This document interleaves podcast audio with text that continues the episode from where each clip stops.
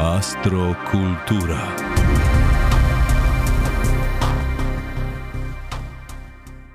Cześć, witam Was serdecznie w kolejnym odcinku podcastu Astrokultura, w którym mówimy o sztuce, kulturze i popkulturze językiem astrologii.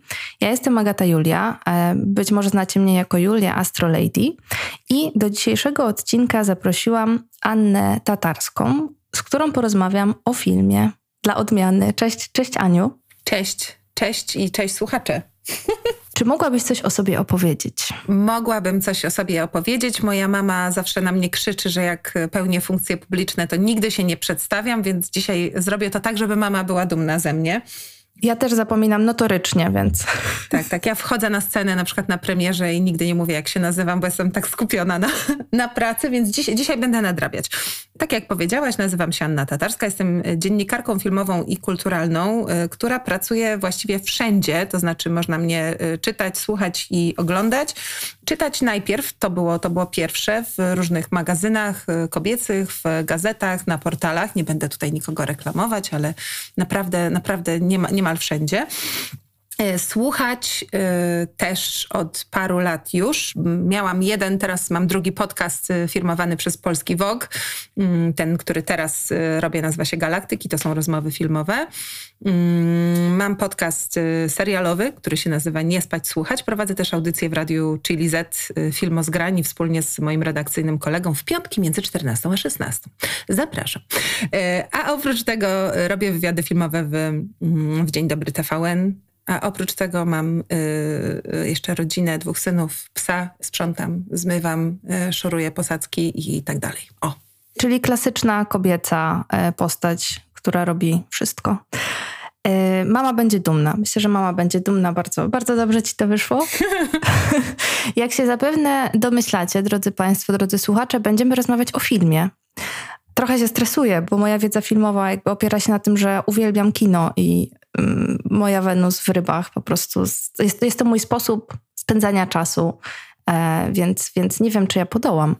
Podołasz, bo przerwę ci tu i jeszcze raz znowu się powołam na moją mamę jeszcze raz. Moja mama jest, tak jak ty, Pozdrawiamy. E, pasjonatką kina i przez lata, lata nie chciała jechać na festiwal filmowy żaden, na przykład Nowe Horyzonty.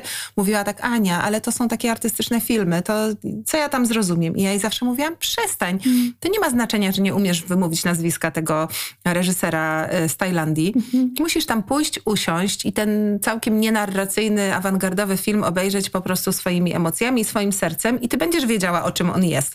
No i jak już raz pojechała, to jeździ cały czas, a jest w wieku babciowym. Mm. Ze swoją przyjaciółką jeździ I, i, i na inne też. Więc kino jest dla wszystkich. Można je czytać przez pryzmat wiedzy, można je czytać przez pryzmat emocji, można je też czytać przez pryzmat astrologii, mm -hmm. co dzisiaj trochę będziemy robić, więc nie ma osób, które się nie nadają do rozmawiania o filmach. To jest trochę ta, um, robiąc odcinek o sztuce, też e, rozmawiałam z, z Gabrysią, która jest historyczką sztuki i mówi, że też się często z tym spotyka, że ktoś nie chce iść do muzeum, bo nie wie, bo nie ma tej wiedzy, nie ma tego zaplecza. Mam wrażenie, że tutaj doszłyście do w zasadzie tego samego wniosku, że nie trzeba być znawcą, e, wiedzieć, jakby znać się na, na awangardowej po prostu y, francuskiej fali y, filmowej, żeby, żeby ten film po prostu poczuć i w jakiś sposób odebrać. Ja wczoraj byłam w kinie. I tu bym chyba chciała zacząć. Widziałam film, e, który przetłumaczony został na język polski e, Bracia ze stali, mm -hmm. Iron Close. Tak. I ten film był bardzo mocno poruszający, bo jak dla mnie opowiadał o takiej toksycznej męskości, którą się dziedziczy albo może bardziej przenosi z pokolenia na pokolenie. Czy ty ten film widziałaś? Mm, tak, ja widziałam ten film, bo robiłam do niego wywiady. Na mm. tym, jak już wspominałam, polega częściowo moja, moja praca, więc widziałam go już jakiś czas temu. Mm. To jest bardzo ciekawa y, opowieść, bo nie wiem, czy wiesz, ale ten film jest oparty na faktach. Mm-hmm. Ta rodzina, którą pokazuje, czyli rodzina von Erichów, y, zawodowych wrestlerów, rzeczywiście istniała. Co więcej, oni, można powiedzieć, y, współtworzyli wizerunek wrestlingu, który jest takim bardzo amerykańskim e, sportem, e, takiego jakim go dzisiaj widzimy, jaki dzisiaj e, kojarzymy. No ale to rzeczywiście jest bardzo interesujące, bo tutaj wskakujemy w lata 70. i w okres, gdzie te podziały płciowe, y, społeczne były o wiele bardziej wyraziste, silne, y, role społeczne y, znacznie bardziej rygorystycznie y, określone i też unurzane po prostu po nos w patriarchacie.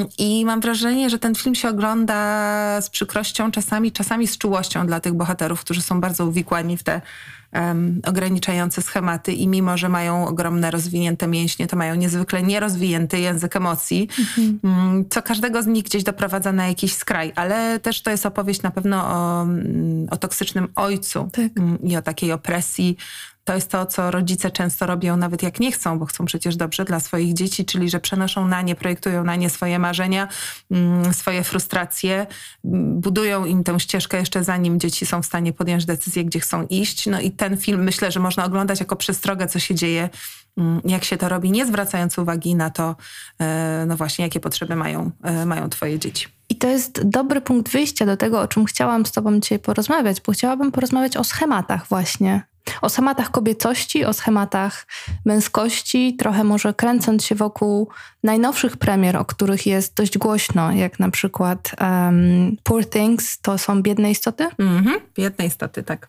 Ponieważ to jest film, który wyszedł, e, premierę światową miał 17 stycznia, więc tuż przed ingresem wodnika, e, Plutona do znaku wodnika można by było, jakby ja o Plutonie w wodniku zrobiłam cały osobny odcinek, więc tutaj e, nie, nie chcę się powtarzać, ale to jest ta planeta, która przez następne 20 lat będzie rewolucjonizować to, czym żyjemy e, jako kolektyw, społecznie, ponieważ to jest e, znak wodnika. On, on wyszedł z koziorożca, więc tak naprawdę pokazał nam, że patriarchat, że wszystkie skostniałe, hierarchiczne struktury, gdzie władza jest trzymana przez jakąś małą garstkę ludzi, to był Pluton w wodniku, e, w Koziorożcu od 2008 roku do teraz, ten Pluton nam pokazał, że, że, że to nie działa. I teraz, kiedy Pluton wchodzi do wodnika, przez następnych 20 lat mam wrażenie, że będziemy kolektywnie zmieniać te schematy te, to, na czym społeczeństwo się w pewnym sensie opiera. I to myślę, że nie ominie filmu. E, I dla mnie Biedne Istoty trochę są takim filmem, one są mocno wodniczym filmem, ponieważ widzimy tam, jak dla mnie, e, te, ten, ten film jest w pewnym sensie o tym, kim jestem, kiedy zabierzemy ten cały, te wszystkie normy społeczne, które nas ograniczają to, to, jest takie, wiesz, odarcie, może, może chciałabyś coś trochę więcej z eksperckiej perspektywy powiedzieć? Yy, nie, nie, no masz, masz rację w tym sensie, że główna bohaterka tego filmu, yy, bo ten film jest nie tylko wodniczy, ale również zwodniczy, on tak igra z, z gatunkami. Yy, główna bohaterka to jest y, dziecko, czy też w ogóle nowe istnienie włożone w ciało dorosłej, y, dorosłej kobiety. Mm, czyli tutaj się, myślę, zderza jakaś taka fizyczność i, i jakiś taki instynkt i coś bardzo pierwotnego z czymś intelektualnym, co się dopiero mhm. rozwija i ten rozwój nie jest y, dopasowany, on nie jest synchroniczny, więc to jest interesujące. Mm, no ale to jest na pewno też film, zresztą bardzo silnie bazujący na różnych tropach takich kulturowych, bo przecież te nawiązania do Frankensteina są tam dość e, oczywiste, o tym, jak kobiecość jest e, karbowana przez kulturę, e, że bycie kobietą jest sytuacją opresyjną właściwie w, już w momencie wyjścia i że wydzieranie się z tych takich klatek kolejnych po prostu, w które wpadamy, no to jest ciężka praca. Na szczęście główna bohaterka tego filmu nie zdaje sobie sprawy z tego, co powinna i co musi, no bo tak jak już wspomniałam, jest po prostu nieświadoma świadoma mm, zasad społecznych, w jakich, w jakich funkcjonuje, no bo taki los jej sprawił jej e, w cudzysłowie e, ojciec, czyli taki naukowiec y, szalony właśnie, który ją tam po, poskładał z różnych kawałków i, i poprzeszczepiał. Dał, dał, jej dar nieświadomości mhm. Mm, tego, jak bardzo opresyjne jest społeczeństwo, w którym żyje. Więc to jest rzeczywiście taki film, ciekawy eksperyment. Mm, ale też y, dorzuciłabym jeszcze tutaj to, że y, pewnie można byłoby się przyczepić, no bo film zrobiony przez mężczyznę, akurat mężczyznę, bo to taki grecki reżyser Jorgos Lantimos, który od zawsze bardzo ciekawie pokazuje kobiety i też bardzo uczciwie daje im prawo do tego, co często jest im w tej głównej filmowej narracji odbierane, czyli do zmysłowości, cielesności, pragnienia mm, takiego nieograniczonego, nawet właśnie czasami mm, szalonego. Ale ten film jest też y, ciekawy już na takim czysto mm, branżowym gruncie, bo gra w nim główną rolę Emma Stone, która, jak wiele młodych dziewczyn, zaczynała od tych ról e, miłych, przyjemnych, atrakcyjnych, oz, ozdóbek. Mhm. No a teraz y, mhm. fantastycznie, fantastycznie sobie, sobie radzi, bo oglądamy ją nie tylko w Biednych Istotach, ale też w serialu The Curse, y, który myślę na małą skalę, ale ma już taki status kultowej y, produkcji, która się z kolei nie wpisuje w żadne ramy. Jest bardzo taka eksperymentalna. Niektórzy mówią, że, że cringe'owa, ale też oprócz tego, że gra, jest też producentką, więc tam nastąpił taki pełen proces mm, emancypacji, udowadniający, że jak się słucha właśnie tego swojego wewnętrznego głosu, mhm. to wychodzą z tego bardzo dobre rzeczy. Ten film e, często porównywany jest do Barbie, mm, ja czytałam taką recenzję i to mi się bardzo podobało, gdzie e, taką konkluzją było to, że mm, Barbie się wyemancypowała i poszła do ginekologa, a Bella e, po prostu poszła na studia i zbudowała sobie rzeczywistość zupełnie na swoich własnych zasadach. Także bardzo mi się e, to akurat podoba i bardzo mi pasuje do, do, do tego filmu. Wspomniałam już o Barbie. E, czy, czy Wiem, że to jest temat być może już przedbrzmiały, ponieważ to była głośna premiera zeszłego roku i pewnie się też już o tym nagadałaś. Czy masz dość, czy jeszcze możemy troszkę chociaż zahaczyć. Nie mam dość. Wydaje mi się, że ten film e, rozpalił wiele bardzo ważnych debat. Zresztą teraz e, mamy sezon nagrodowy. E, Złote Globy rozdano parę tygodni temu. Na początku marca będą Oscary. W związku z tym wszystkie takie najważniejsze tytuły sezonu. Mhm. Oczywiście też nie wszystkie, bo zawsze są filmy, które są ważne, a są pominięte, ale to już musiałybyśmy tu rozmawiać o finansowaniu kampanii promocyjnych, a to nie, nie do końca jest temat naszego spotkania. Mhm. Mm, więc te filmy wracają i też wracają w nowych kontekstach. I yy, za chwilę możemy pogadać o, o samym filmie.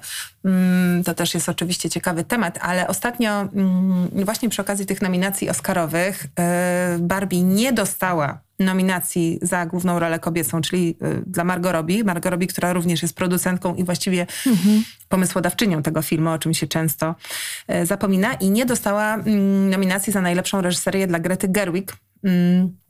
No i to jest coś, co otworzyło parę, parę ciekawych pól mm, dyskusji. Dla mnie po pierwsze to, że mm, był taki marketingowy zabieg, pamiętasz, że był Barbenheimer. Oppenheimer i Barbie wychodziły w ten sam weekend. Tak. No i że jednak wychodzi na to, że w tym starciu, zarówno na papierze, bo Barbie 8 nominacji, Oppenheimer chyba 14 czy 13, mm, że jednak te filmy tak zwane poważne, Aha. o rzeczach istotnych, y, czyli mężczyznach ratujących świat lub niszczących go. Albo niszczących. No właśnie wciąż są bardziej w cenie i zresztą w ogóle ta, ten podział na filmy w mhm. cudzysłowie wartościowe, czyli poważne i nieistotne, czyli śmieszne, zabawne, dziwne, mhm.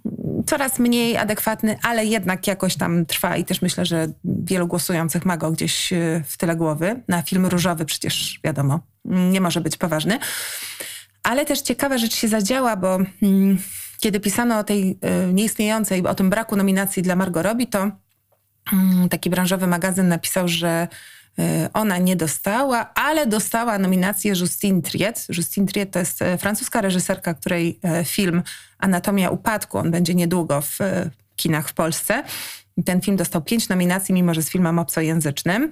Mm, świetny film, też bardzo interesujące spojrzenie na kobiecość. Ale mówię o tym dlatego, że zobacz, natychmiast jakby napuszczono je na siebie. Tak jakby jedna zabrała drugiej, prawda? Mhm. Mm, I też niesamowite jest to, że nawet w świecie, w którym się bardzo staramy być, być świadomi i, i panować nad językiem i e, chcemy być bardziej inkluzywni, a myślę, że branża filmowa mm, czy ze szczerej potrzeby, czy z wyczucia po prostu momentu stara się taka być, to jednak te takie schematy właśnie, gdzie mhm. na przykład y, obowiązek rywalizacji między kobietami, bo jest mniej miejsca dla nich, tak. że one są bardzo silnie y, zakorzenione. Wspomniałaś o Oppenheimerze i, i Barbie, o tym, że one miały premierę w tym samym czasie. Ja już też o tym wspominałam w poprzednim odcinku, chyba tym o Oppenheimerze. I dla mnie to jest też ciekawe z astrologicznego punktu widzenia, ponieważ to był moment, kiedy Wenus właśnie rozpoczynała retrogradację więc było wiadomym dla mnie z astrologicznej perspektywy, że na tym naszym astrologicznym zegarze wybija godzina przypatrywania się tematowi kobiecości. E, do tego tam, tam był zamieszany uran, który jest bardzo mocno o przekraczaniu schematów, łamaniu norm, o robieniu jakiejś rewolucji. I tak jak w przypadku Barbie, ta symbolika Urana z Wenus była dla mnie oczywista, że ten film jest rewolucyjny, ponieważ w różowy sposób mówi o rzeczach ważnych.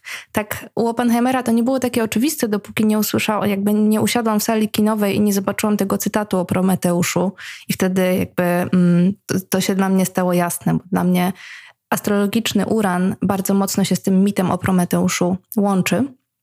Ale mówię to dlatego, że jakby mam wrażenie, być może mylne, skoryguj mnie, jeżeli ono jest mylne, że ten temat kobiecości, może emancypacji, tego trochę łamania tych skostniałych schematów jakoś odżywa, że on się robi coraz bardziej um, aktualny, znaczy on, aktualny on jest zawsze, ale że on gdzieś, ta debata się dopiero zaczyna.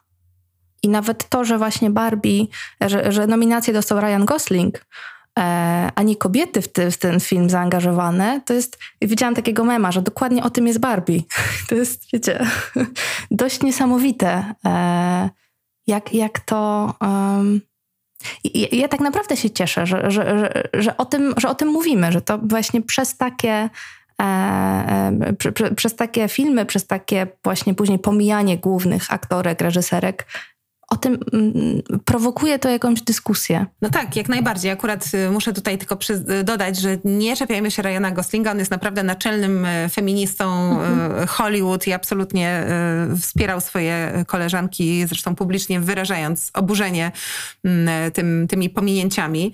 Mm, jest też człowiekiem, który zawsze jakoś tak nakłuwa ten taki nadęty balon patosu, który od lat towarzyszy Hollywood, szczególnie i tym, i tym wszystkim galom. Mhm jakiś czas temu się zastanawiał w wywiadzie, bo ktoś go zapytał, czy, czy planuje właśnie dostać nominację i on się zastanawiał, czy będzie musiał wykonać tę piosenkę na Oscarach. No będzie musiał ją wykonać na Oscarach. Czekam, e, żeby to zobaczyć, bo jestem ciekawa, czy zrobią to w kostiumie mm, i, i odtwarzając sekwencję tańca e, z filmu. Tak. Naprawdę myślę, że to byłby przełom. No i że skoczyłyby im, e, skoczyłyby im mhm. Słupki. Ale ta rewolucja, o której mówisz, ona rzeczywiście mm, trwa.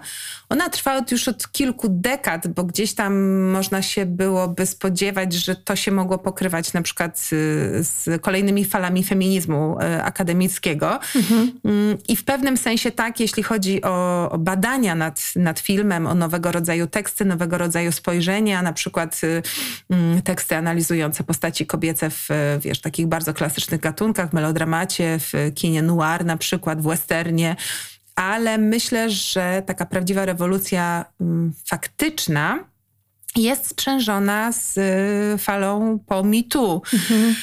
Y, czyli ostatnie, mm, ostatnie kilka lat. Y, to jest zjawisko tak wielopłaszczyznowe, że trudno, trudno mi jest to ugryźć od jakiejś konkretnej strony, ale mm, ale właściwie w każdej rozmowie, którą przeprowadzam, y, nawet często z bardzo, bardzo uznanymi osobami, na przykład parę miesięcy temu rozmawiałam z Natalie Portman, która jest y, no, nie tylko aktorką, ale przecież też producentką, reżyserką, zna tę branżę od, y, od podszewki, jest w niej od ponad 30 lat. Mm, I ona mi mówiła, bo ona teraz występuje w filmie Obsesja, mm, który też, też jest w polskich kinach, że na przykład ten reżyser, z którym tam pracowała, Todd Haynes, mm, jest dla niej wyjątkowy, ponieważ od zawsze w swojej twórczości widzi w kobietach ludzi. To brzmi absurdalnie, jak to przecież kobiety są ludźmi, ale hmm. sama dodaje, że tak to brzmi tak zabawnie, ale wcale nie jest takie oczywiste, bo bardzo często postaci um, kobiece wydają się interesujące, a jednak są pisane z męskiej perspektywy, tak? Kształtowane przez ten male gaze, na który się wielokrotnie mm, powołujemy. Mm, czasami nawet są dobre intencje, tylko po prostu brak jest, brak jest doświadczenia, wrażliwości i narzędzi, żeby to mm, dobrze zrobić. I, i można powiedzieć, że są przepisywane postaci męskie na kobiece. Tak? Zmienia im się płeć, ale wcale nie zmienia im się mhm. takiej prawdziwej mm, tożsamości. Ale Portman mówiła też na przykład o tym, że plan zawsze był niebezpiecznym miejscem. że zawsze była na nim nierównowaga, jeśli chodzi o, o to, kto ma władzę, kto nią dysponuje. Zawsze był pewien rodzaj presji, szczególnie właśnie jeśli chodzi o, mm, o kobiety. E, nawet te, które miały właśnie pozycję, pieniądze i było wiadomo, że są mm, potrzebne. Mm, to jest coś, o czym myślę często mówimy, czyli że jeśli, mhm. ja już powołuję się na pewne skróty, no wi wiadomo, to nie, nie, nie chcę generalizować, ale że jeśli, nie wiem, mężczyzna jest mm, wygadany, no to jest zdecydowany i ambitny, prawda, i wie czego chce, a jeśli kobieta, no to trochę agresywna, może trochę przesadza. Mhm. No i że tak często było też na planie, że wyrażenie na przykład y, głośne, jakieś wątpliwości odnośnie tego, jak coś jest realizowane, albo że coś powinno być inaczej, było odbierane źle, jako robienie problemów i że nawet właśnie te takie kobiety, które kojarzymy jako gwiazdy y, z plakatów, z pierwszego planu, miały z tym, y, z tym problem. I myślę, że w tym sensie mitu, które też myślę, że możemy to powiedzieć, też spowodowało pewnego rodzaju problemy i, i myślę, że nie, nie, na niektórych polach wyeskalowało w taką dość niebezpieczną stronę, że ogólnie jednak to jest bardzo, bardzo dobre zjawisko, które po prostu zwolniło wiele, wiele blokad i sprawiło, że wiele osób przestało się bać. A to nie chodzi tylko o atmosferę na planie, tylko chodzi o realne y, możliwości, o, o, o, o, statystyki, tak? o to, ile osób y, potem pracuje na planie, ile osób idzie na studia. Y, nie, nie, nie, nie możemy zarzucać na przykład, nie wiem, producentom, że nie zatrudniają kobiet, skoro czasami nie mają y, skąd ich zatrudniać, bo odsetek studentek na, na kierunkach na przykład technicznych teraz już jest lepiej, ale przez lata był drastycznie niższy albo w ogóle ich nie było i tak dalej, i tak dalej. Więc jakby to jest zmiana, która mm, no, wymagała takiego skrajnego przemeblowania systemowego, żeby w ogóle mogła się zacząć dziać w jakiś bardziej spektakularny sposób, ale myślę, że rzeczywiście te ostatnie parę lat pokazuje, że, że to się dzieje, że tego się już nie da zatrzymać, chociaż jesteśmy jeszcze bardzo, bardzo daleko od miejsca, w którym chciałybyśmy, ja bym chciała być.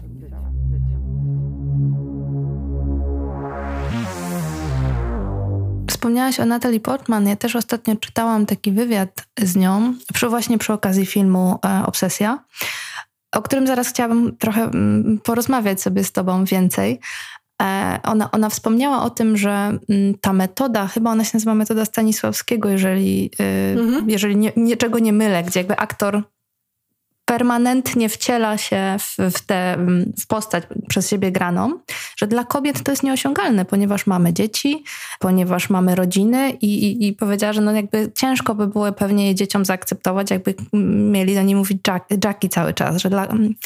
to jest męski świat e, I, i jakby żyjemy w męskim świecie i to nie omija filmu e, I, i aktorki nawet te uznane, które zarabiają miliony i są na pierwszych stronach gazet, tak jak powiedziałaś, ich też to dotyka. Tutaj wracamy do rzeczy, które są problemami systemowymi nie tylko przecież w świecie e, filmowym, ale na przykład podział obowiązków domowych, prawda? Że jeśli jesteś osobą, która mhm. mm, jakby której nadane zostało, nadany został obowiązek, odpowiedzialność czy też przyjemność zajmowania się dziećmi, a grasz w filmie, no to musisz te dzieci wziąć ze sobą i mieć dla nich opiekę. I teraz czy twoja prośba o to, żeby y, dostać opiekunkę od y, producentów y, i żeby nie ściągali tego swojej płacy, mhm.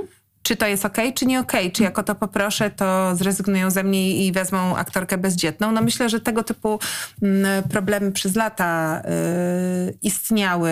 Mm, też, y, też jeśli spojrzymy na taką przemianę na takim dość nieoczywistym polu, czyli zobacz ile na przykład młodych aktorek takich zaczynających jako dzieci, jeszcze parę lat temu było wiadomo, że będą miały później problemy, prawda? Mhm. Czyli ta przestrzeń była taka niezaopiekowana, nie, mm, nie było w niej jakiejś takiej empatii, też jakiejś takiej kontroli um, nad tym, czy my wciąż pozostajemy właśnie ludźmi. Myślę, że pewne patologie były w nią wpisane i to jest taka anachroniczna y, narracja z czasów y, przekonania, że jak ktoś jest aktorem z sukcesem, to musi być diwą, prawda? I że na pewno jest wyjęty ze wszystkiego, co ludzkie, mhm. y, ani nie ma sensu tego od niego wymagać, a wręcz oczekuje się, żeby robił rzeczy, żeby robił rzeczy dziwne. Teraz na pewno jesteśmy bardziej na etapie takiego przyznawania, że mm, aktorzy to też ludzie, aktorzy coraz częściej w wywiadach podkreślają, co mnie osobiście cieszy, że aktorstwo to jest praca.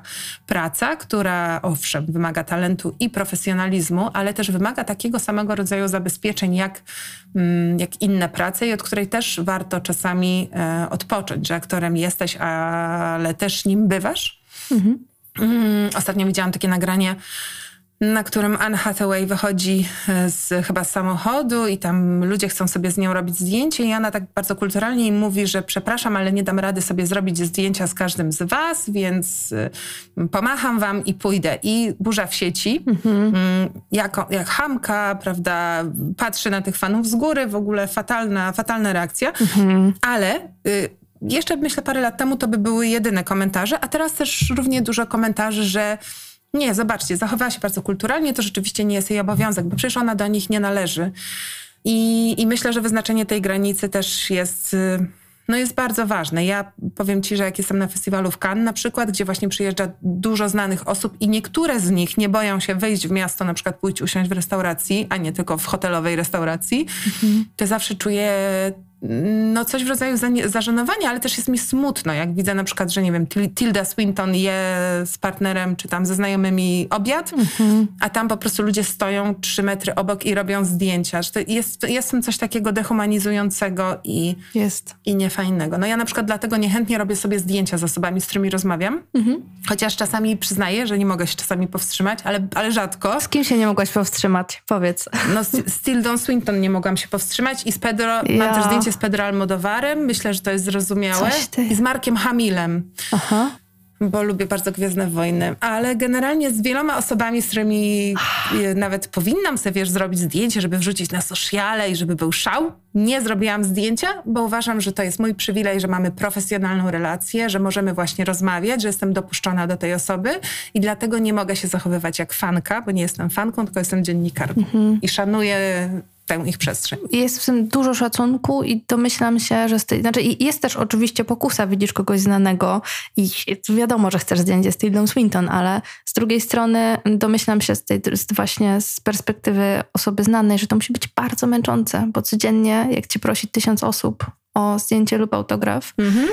A jak, jak tego, jak odmówisz, to jak właśnie w przypadku Anne Hathaway usłyszysz potem, że jesteś wredną jędzą, no to myślę, że to jest ta, ta, ta niełatwa strona aktorstwa, że nawet jak ktoś lubi błyszczeć, bo ma, nie wiem, dużo lwa w horoskopie, to to jest po prostu po ludzku męczące. Mhm. Chciałabym wrócić trochę do tej obsesji, bo to też jest jeden z filmów, który e, udało mi się zobaczyć w styczniu który jest doskonałym filmem w moim pojęciu. Czy chciałabyś trochę więcej o nim opowiedzieć? Bardzo chętnie, bo cieszy mnie też, że ty tak zdecydowanie mówisz, że on jest doskonały, ponieważ powiem ci, że bardzo wiele znajomych osób y, po tym filmie nie wie, co ma myśleć. Bo ja się nie znam, dlatego. No, po prostu twoja intuicja powiedziała ci, jak masz ten film odebrać i odebrałaś go y, tak, jak, tak, jak chciałaś i fajnie. To jest, y, to jest ciekawy film, bo mm, on miesza różne porządki. Mm, mam też wrażenie, że reżyser tego filmu, Todd Haynes, od zawsze jest w pewnym sensie zainteresowany tworzeniem na ekranie takiej bardzo, bardzo wyrazistej kreacji. Czasami uzasadnia to kostium. Jak pomyślimy na przykład o filmie Karol, który jest przecież filmem kostiumowym, mm-hmm. no to tutaj łatwo było zbudować tę narrację, ten kontekst, prawda? Przebranie, powołać się na, na klasyczne kadry, na, na malarstwo, na, na fotografię, y, masę takich punktów odniesienia, które od razu gdzieś budują mapę właśnie skojarzeń w głowie widza. Mm, ale też on zrobił taki serial Mildred Pierce, który był remake'iem y, znanego filmu. Y, i, I też tam właśnie taka bardzo silnie e, podkreślona konwencja, aktorstwo troszeczkę nawiązujące do aktorstwa z epoki, mimo że serial był współczesny. On się bardzo dobrze odnajduje w takiej przestrzeni. Więc myślę, że yy, na dodatek i, i, też estetyka kampowa, czyli taka intencjonalnie kiczowata, to jest coś, co jest po prostu jego żywiołem i to jest właśnie też mhm. Mm, w obsesji. Obsesja miesza trochę taki pozór realistycznej, psychologicznie pogłębionej opowieści, no trochę w konwencji melodramatu, mhm. Mm, ale wydaje mi się, że jest w niej też coś, zamierzenie, tak się domyślam, z y, na przykład, y, jak to się mówi, z, z opery mydlanej. tak. Z takich, wiesz, takich seriali, gdzie masz, kto zabił po prostu, mhm. a kto się z kim przespał, a kto tu kogo zdradził. Jakby, że tam jest, tam jest taki, takie tabloidowe podstanie, co nie powinno dziwić o tyle, mhm. że ta historia, może szybciutko tylko zrekapituluję, tutaj chodzi o to, że Mamy aktorkę w tej roli Natalie Portman, która przyjeżdża do rodziny, bo ma zagrać y, żonę. Mm, tylko, że ta żona i jej mąż to jest bardzo specyficzny związek, ponieważ Gracie, grana przez Julianne Moore, jest od swojego męża Joe'ego w tej roli Charles Melton. Y, no jest od niego wiele, wiele, wiele, wiele starsza. Była kiedyś jego nauczycielką uwiodła go, jak miał lat 13, zaszła z nim w ciążę, yy, zdaje się, że trafiła do więzienia, a teraz minęło 20 lat i żyli długo i szczęśliwie, ale czy na pewno? I też gdzie jest granica przygotowania do roli i na ile można w tę nową rodzinę, yy, którą się przyszło niby oglądać z zewnątrz, wejść, mm -hmm. żeby zachować profesjonalizm. Ta historia jest oparta na, yy, na faktach. Scenariusz Sammy Birch jest oparty na faktach, ale luźno, bo tam są oczywiście różne, różne takie kreatywne y, pomysły, które, które się nie, nie wydarzyły. No ale właśnie mam wrażenie, że to tabloidowe podszycie tam jest, a Heinz sobie fantastycznie mm, fantastycznie z tym, y, z tym radzi. On robi takie filmy, które są właśnie z jednej strony niesamowicie kreacyjne, ale z drugiej strony bardzo życiowe i tu wracam do tego, co powiedziała o nim Natalie Portman, czyli właśnie, że on robi te postaci kobiece takie pełne. Um, to znaczy, że nawet jeśli one są, masz wrażenie, takie mocno wykreowane i jakoś tak wystylizowane, często nawet na, na poziomie ruchu czy głosu, mm, bo to też u niego jest, jest częste, czy kadrowania, właśnie pokazywania, tak jakby były podglądane na jakimś, nie wiem, pokazie mody, czy, czy właśnie starym filmie, to jest w nich naprawdę taka pełna paleta, pełne spektrum barw, półcieni, szarości, obok czegoś wspaniałego jest zawsze coś takiego nadgniłego niemalże. Obok pewności jest wątpliwość, obok piękna jest brzydota. Mm, I myślę, że to są naprawdę jedne z pełniejszych postaci kobiecych we współczesnym e, kinie. E, ja może trochę wracając do postaci reżysera, mm, spojrzałam sobie w jego horoskop i stało się dla mnie jasnym, bo ja bardzo, mm, bardzo cenię jego filmy, on ma ascendent wodniku w 26 stopniu. Na tym ascendencie ma Wenus w wodniku, która jest w opozycji z Uranem. Znowu ten element uranicznego jakiegoś buntu, jakiejś rewolucyjności. E, swoją drogą ten ascendent jest w dokładnej koniunkcji z moim ascendentem, więc to też pokazuje astrologicznie, że ja to czuję. Ja, ja e, tak może trochę prywaty, ja bardzo lubię kamp. Ja lubię tą estetykę kampową, ja lubię przerysowanie i w obsesji e, tego jest dużo. Nawet ta muzyka, to jest taki ciągły melodramat i to były dwie godziny, kiedy siedziałam spięta, ale w taki fajny sposób, w taki jak, e, no właśnie, jak, jak, jak lubię. E, I e, jak się czyta to jego tutaj bio, Hmm. To jest, jest napisane, że to jest jeden z najbardziej rozpoznawalnych amerykańskich twórców kina niezależnego, przedstawiciel tak zwanego New Queer Cinema. Mm-hmm. Um, to jest dla mnie też bardzo mocno ten uran z, z, z Wenus, ten wodnik, a, a, już nie jakby może nie tłumacząc tej, tej astrologicznej strony, bo osoby, które, które słuchają tego podcastu będą wiedziały o co chodzi, a mogłabyś coś troszkę tutaj więcej powiedzieć? O nim? Czym jest New Queer Cinema i jak to w ogóle rozumieć? Tak, tak. E, New Queer Cinema to jest taka nazwa, takie określenie dla nurtu kina. Zresztą powiedziałaś coś o buncie. To było buntownicze kino wymierzone w, mhm. w system, który był zdecydowanie skupiony na tej tak zwanej heteronormie e, i nie wpuszczał do tej kinowej, dostępnej narracji żadnych głosów spoza. To się gdzieś tam pokrywa z bardzo takim burzliwym okresem w Stanach Zjednoczonych, bo e, pokrywa się z czasem bardzo intensywnych e, protestów przeciwko, e, nie, nie będę się trzymać do, to jest jakby kilka momentów, które się gdzieś tam jakoś sprzęgają, więc nie będę ci podawać dat, ale mówimy tutaj o mm, przełomie lat 80. i 90. To nam powinno wystarczyć, czyli mhm. mm, bardzo silne protesty społeczne wymierzone w administrację Reagana, która całkowicie w pierwszych latach zlekceważyła, czy też być może z jakichś, wiesz, wstydliwych, pruderyjnych pobudek ukryła, zamaskowała e, temat, temat AIDS e, i plagi, która wówczas pożerała społeczeństwo. Cała masa nieuprzywilejowanych, wykluczonych przez społeczeństwo osób po prostu umierała e, bez dostępu do właściwej opieki e, medycznej. To się też zresztą odbiło na, na branży e, filmowej, bo byli aktorzy, tacy jak chociażby Rock Hudson, gwiazdor wcześniejszych epok, w ogóle ikona klasycznej męskości, którzy też mhm. zostali przez AIDS zabrani. Przypomnijmy, że teraz jakby życie z HIV to jest po prostu życie z HIV, można brać leki, wszystko jest okej, okay, prawda? Wtedy to często był, był wyrok śmierci i władza absolutnie milczała, jeśli o to chodzi. Mm, więc tutaj się mm, sprzęgła chęć wyrażenia siebie, dlatego że się jest niedostrzeganym, ale też taki właśnie ogromny bunt, tak jak w haśle mm, jed, jed, takim często używanym na, na protestach, czyli we're here, we're queer, get used to it, tak? Je, mhm. Jesteśmy tutaj, jesteśmy, jesteśmy queerowi i po prostu musicie się do tego przyz, przyzwyczaić, zobaczcie nas, prawda? Czyli to kino, um, nowe kino queerowe... Mm, wpuszczało w przestrzeń widzialności wszystko to, co do tej pory było z niej e, wykluczone. I tu chodzi zarówno o tematy, e, o rodzaj postaci, ale też o estetykę. Estetykę, która dzisiaj jest znormalizowana, bo w, no, chciałam powiedzieć, że wszyscy, ale pewnie nie wszyscy, no ale nie wiem, e, TVN robi teraz show o dragu, co byśmy mm -hmm, o nim nie mm -hmm. myśleli, to jednak robi to mainstreamowa telewizja, tak? Rupola oglądamy tak. już od wielu sezonów. E, no a wcześniej, jakby wtedy to, to, to nie było tak. To był um, taki świat jakichś takich podziemi, często kojarzony z czymś, wiesz, plugawym, niebezpiecznym. Mhm. Więc Heinz jest jednym z twórców, no, który, którzy właśnie walczyli o to, żeby ten głos e, stał się mm, widoczny. On to robił na bardzo e, różne sposoby. Takim filmem, który nieoczywiście kojarzy się, wpisuje się w ten nurt, jest na przykład film, który się nazywa Safe. Próbuję mhm znaleźć, yy, jak on się nazywał po polsku, bo on miał jakieś... Schronienie, 1995. Tak. Mam akurat jego stronę. Nie, nie, że jestem taka mądra, mam otwartą jego stronę.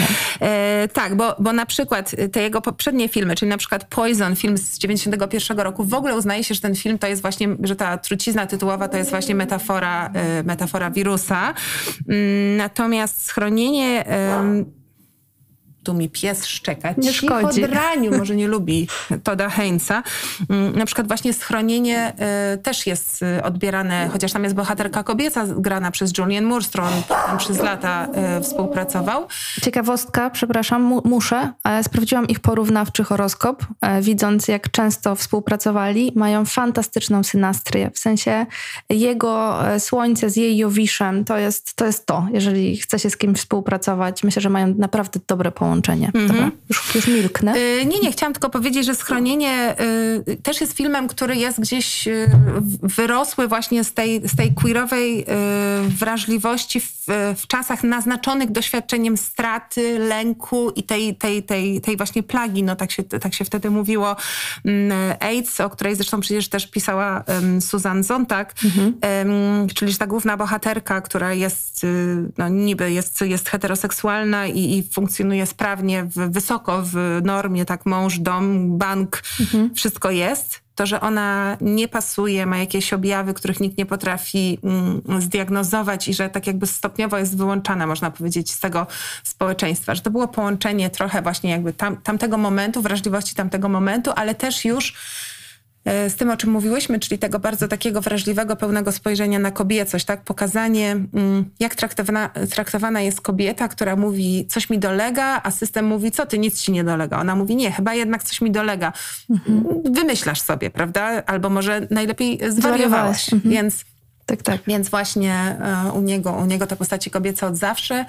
No i też ta queerowa wrażliwość właśnie, którą potem e, wielokrotnie też można powiedzieć przemycał do tego głównego nurtu, chociażby e, dzięki filmowi Idol, czyli The Velvet Goldmine, prawda? Mhm. Zresztą potem dokument też też, też zrobił o, o zespole Velvet Underground, bo to takie jego czasy, więc mhm. od, od zawsze jest mhm. na, na tej pierwszej, jak się mówi, na pierwszej barykadzie na, na, na froncie, w każdym razie walki o widzialność. Mhm. Jak nawodnika przystało. Słuchajcie, bardzo dobrze realizuje swój horoskop.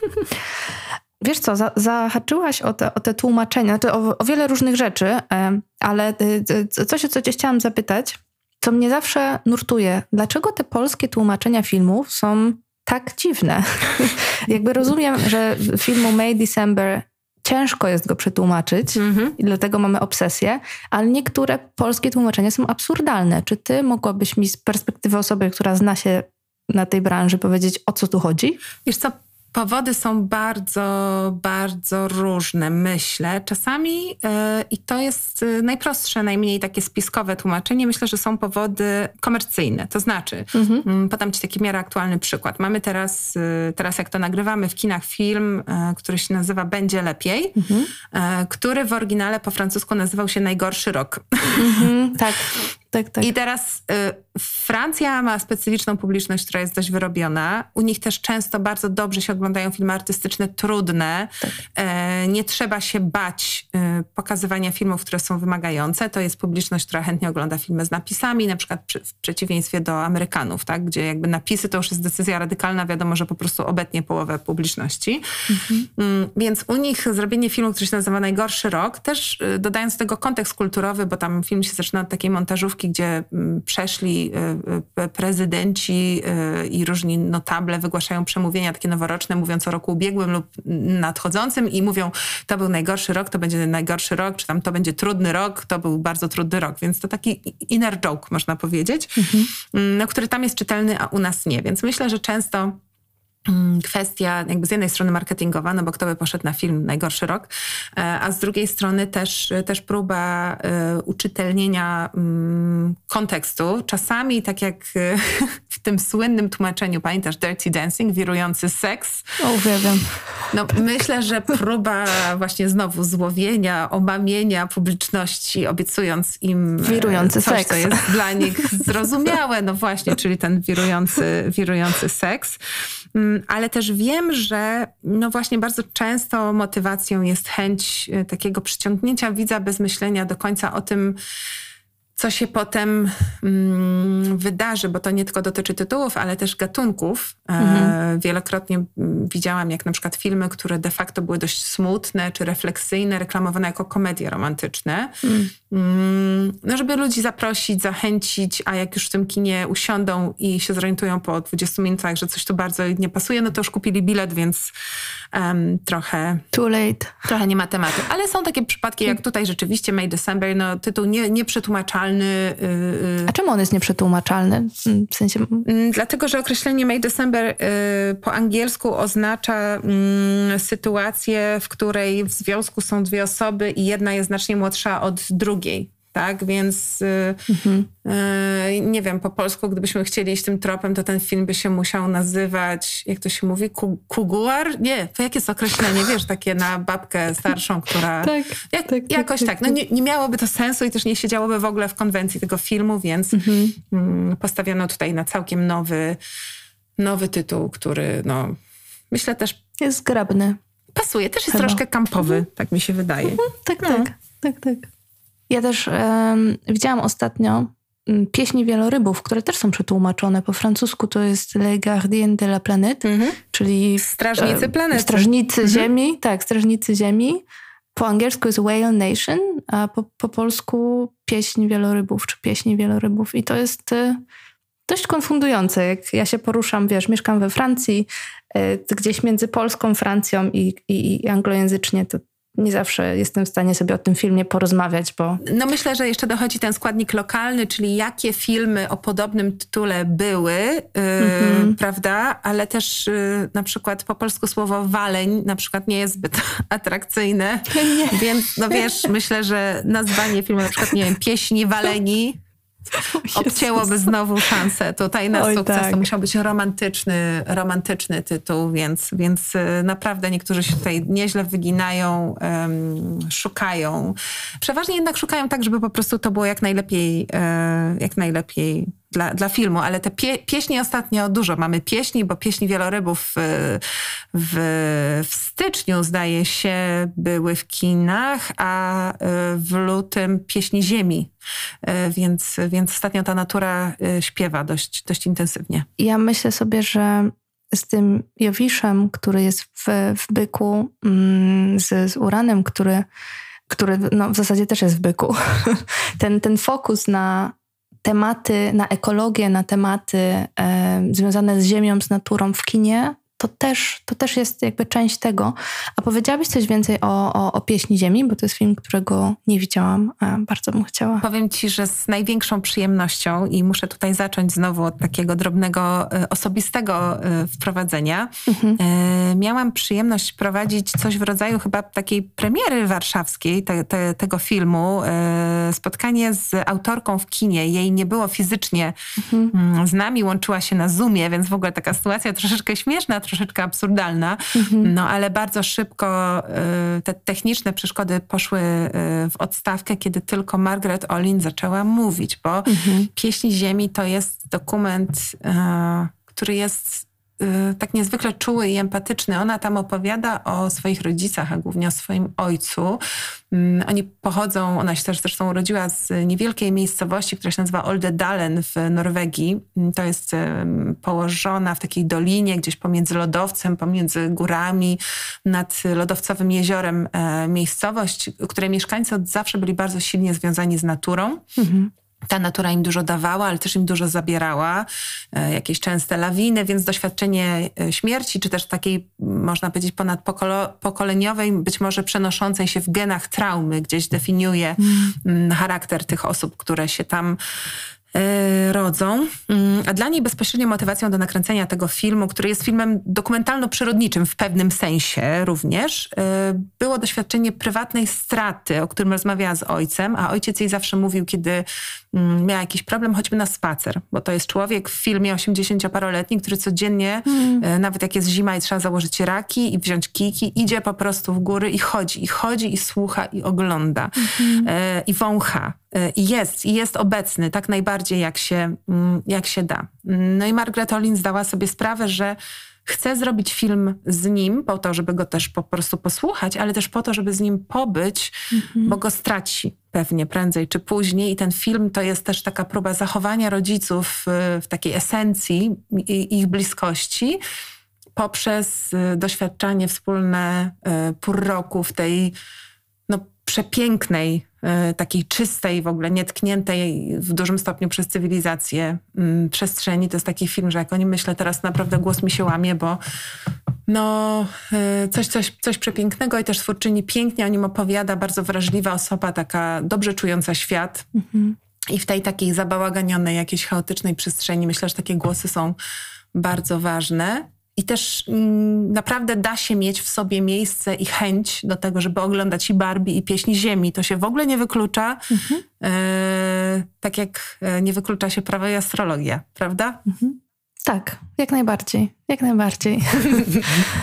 Super. Ja, jak, jak, tylko opowiadasz o tym filmie, to siedzę i się, wiesz, rozmarzyłam i słucham i, i nie, mogę, nie mogę się mm, przestać uśmiechać. Mm. Czekam, czekam na ten film bardzo, bardzo, bardzo. Y, dobrze.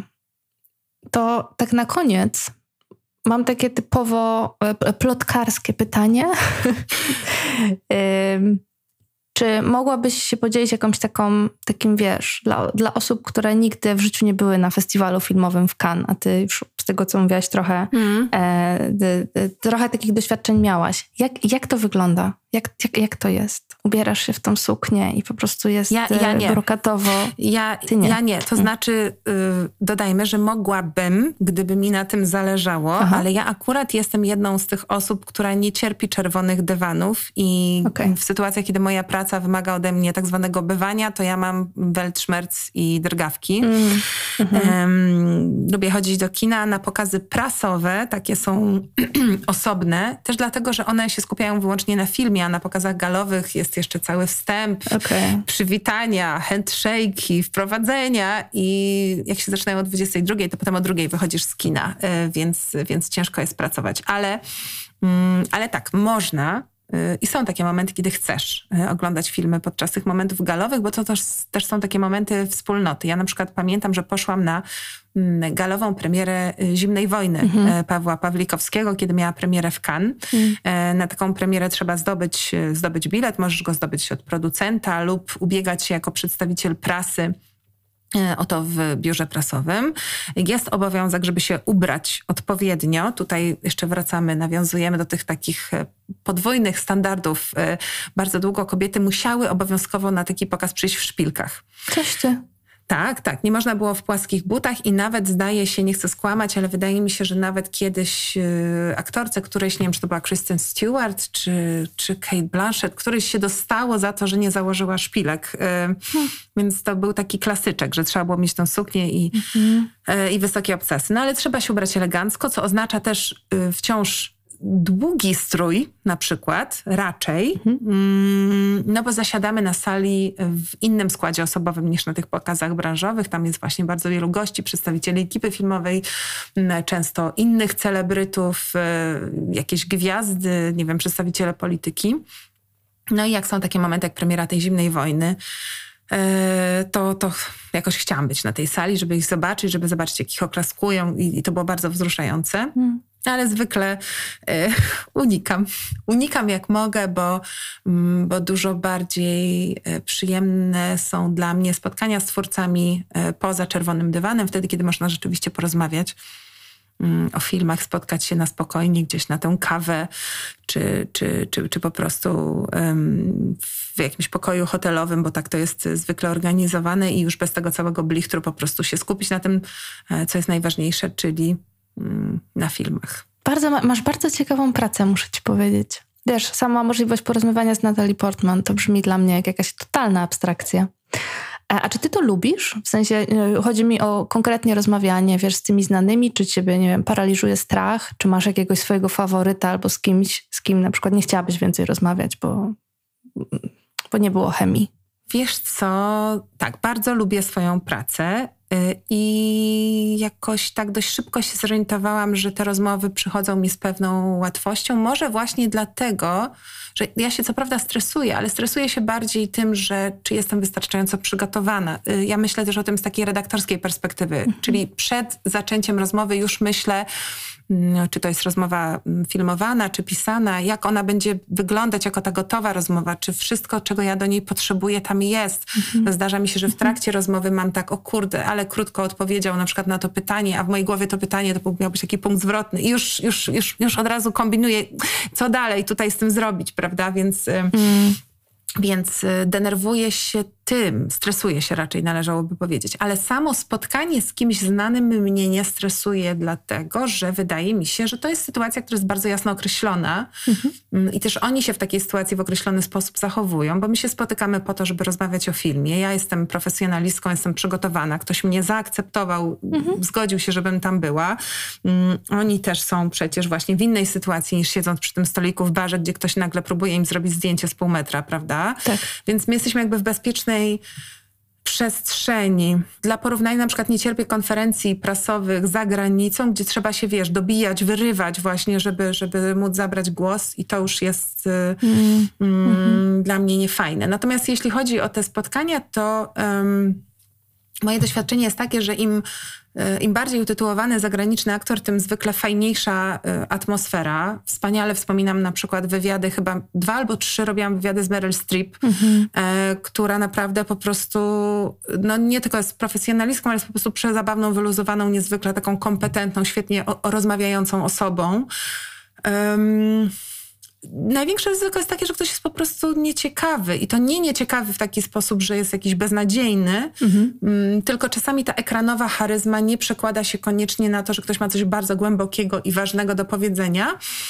Ale to też jest pewien błąd systemu, bo my oczekujemy od osób mm, jakoś publicznych, że będą nam dawały recepty na to, jak żyć. Tak, tak. A one wcale nie muszą tych recept mieć. Mhm. Więc jeśli e, wspominam tu na przykład moje jakieś tam pierwsze wywiady, pamiętam do Igrzysk Śmierci, to były to w ogóle chyba moje takie pierwsze zagraniczne wyjazdy, takie dalej. Mhm. No i się okazało, że te młode chłopaki, co tam grają, tak tacy fajni, tak poszłabyś z nimi, nie wiem, na herbatkę czy na winko, ale no niekoniecznie porozmawiamy o tym, jak zmienić razem świat. Mhm. I okej, okay, nie ma problemu, prawda? Nie muszą. Mhm. Więc y, myślę, że to jest wszystko kwestia dopasowania oczekiwań do rzeczywistości. Bardzo pragmatyczna konkluzja. E, dobrze, bardzo Ci dziękuję. Bardzo się cieszę, że mm, mogłam z Tobą porozmawiać o filmie. Trochę mało może było tej astrologii, ale y, no nie, nie mogłam, nawet wiesz, przygotowując tutaj ten odcinek, mówię, dobra, weźmiemy coś ze sztampy, weźmiemy Lyncha, właśnie nazwam lincza czymś sztampowym. Kurde. No można go, nazwać, można go nazwać klasykiem, ale sztampą Klasykiem, klasykiem. Nie. No dobra, klasykiem, klasykiem. Wycofuję się z tej sztampy. Ale wiesz, i weźmiemy jego horoskop, ale bardzo się cieszę, że ta rozmowa tak sobie popłynęła, bo mam wrażenie, że zahaczyłyśmy o dużo mm, ważnych, ciekawych wątków. Jest w niej ten e, wodniczy element, e, który ja bardzo sobie lubię, e, bardzo sobie cenię, więc, więc bardzo Ci dziękuję za Twój czas. Ja bardzo Ci dziękuję za, za tę propozycję i muszę Ci powiedzieć, że szalenie ciekawie było sobie to oglądać od tej strony, chociaż pewnie nie wszystko, co powiedziałaś, zrozumiałam i też y, muszę się tutaj na tym polu y, y, dokształcić, mm, no bo właśnie w naszej tutaj rodzinie to ja jestem tam mniej, jak to się mówi żartobliwie, zodiakarska, ale zdecydowanie po tej rozmowie chcę być bardziej i, i żałuję w ogóle, że wiesz, że ja, ja niczego się nie dowiedziałam, wiesz, o, o sobie, to musimy zostawić jakąś rozmowę poza, że tak powiem, anteną. Wiesz co, ja, ja, ciebie, ja ciebie słucham i ja jakby o, staram się tego nie robić, bo uważam, że to jest e, bardzo nie w porządku oceniać ludzi i wpakowywać w te, te szufladki, aczkolwiek mm, ponoć, ponoć ludzie inteligentni to robią, więc wiesz, słucham ciebie i myślę sobie, no tak, no na pewno ma coś w bliźniętach, może trochę też w pannie, może ma trochę coś w wodniku, więc bardzo chętnie zobaczę twój horoskop. E, to, to nie tak, że jakby siedzę i cię oceniam, ale to jest trochę już z automatu, wiesz, łączę, łączę te kropki, więc jeżeli będziesz chciała, to jak najbardziej możemy, możemy to kontynuować e, na ofie, że tak powiem. Hej, konie, koniecznie, koniecznie możemy również e, rozważyć, wiesz, e, zodiakarskie premiery na przykład. Tutaj zastanów się, czy masz na to czas, wiesz. Totalnie, totalnie tak. No, no, bardzo bym chciała. tak, tak. Dobrze, e, ale ponieważ jest, mamy już godzinę, więc tutaj, tutaj myślę, że postawimy kropkę. Bardzo, bardzo, bardzo Ci dziękuję. Było super. E, ja też i tak też mi się podobało. Dziękuję. Zdecydowanie nadużywam słowa bardzo. Muszę się poprawić. E, dziękuję też naszym słuchaczom. Dajcie proszę znać, czy Astrokultura film to jest coś dla Was, czy wam się, czy wam się podobał ten odcinek. E, i do usłyszenia w kolejnym. Nigdy nie wiecie, czego się po tym podcaście możecie spodziewać i to właśnie film lubię. Dziękuję za wysłuchanie. Trzymajcie się, hej. Astrokultura.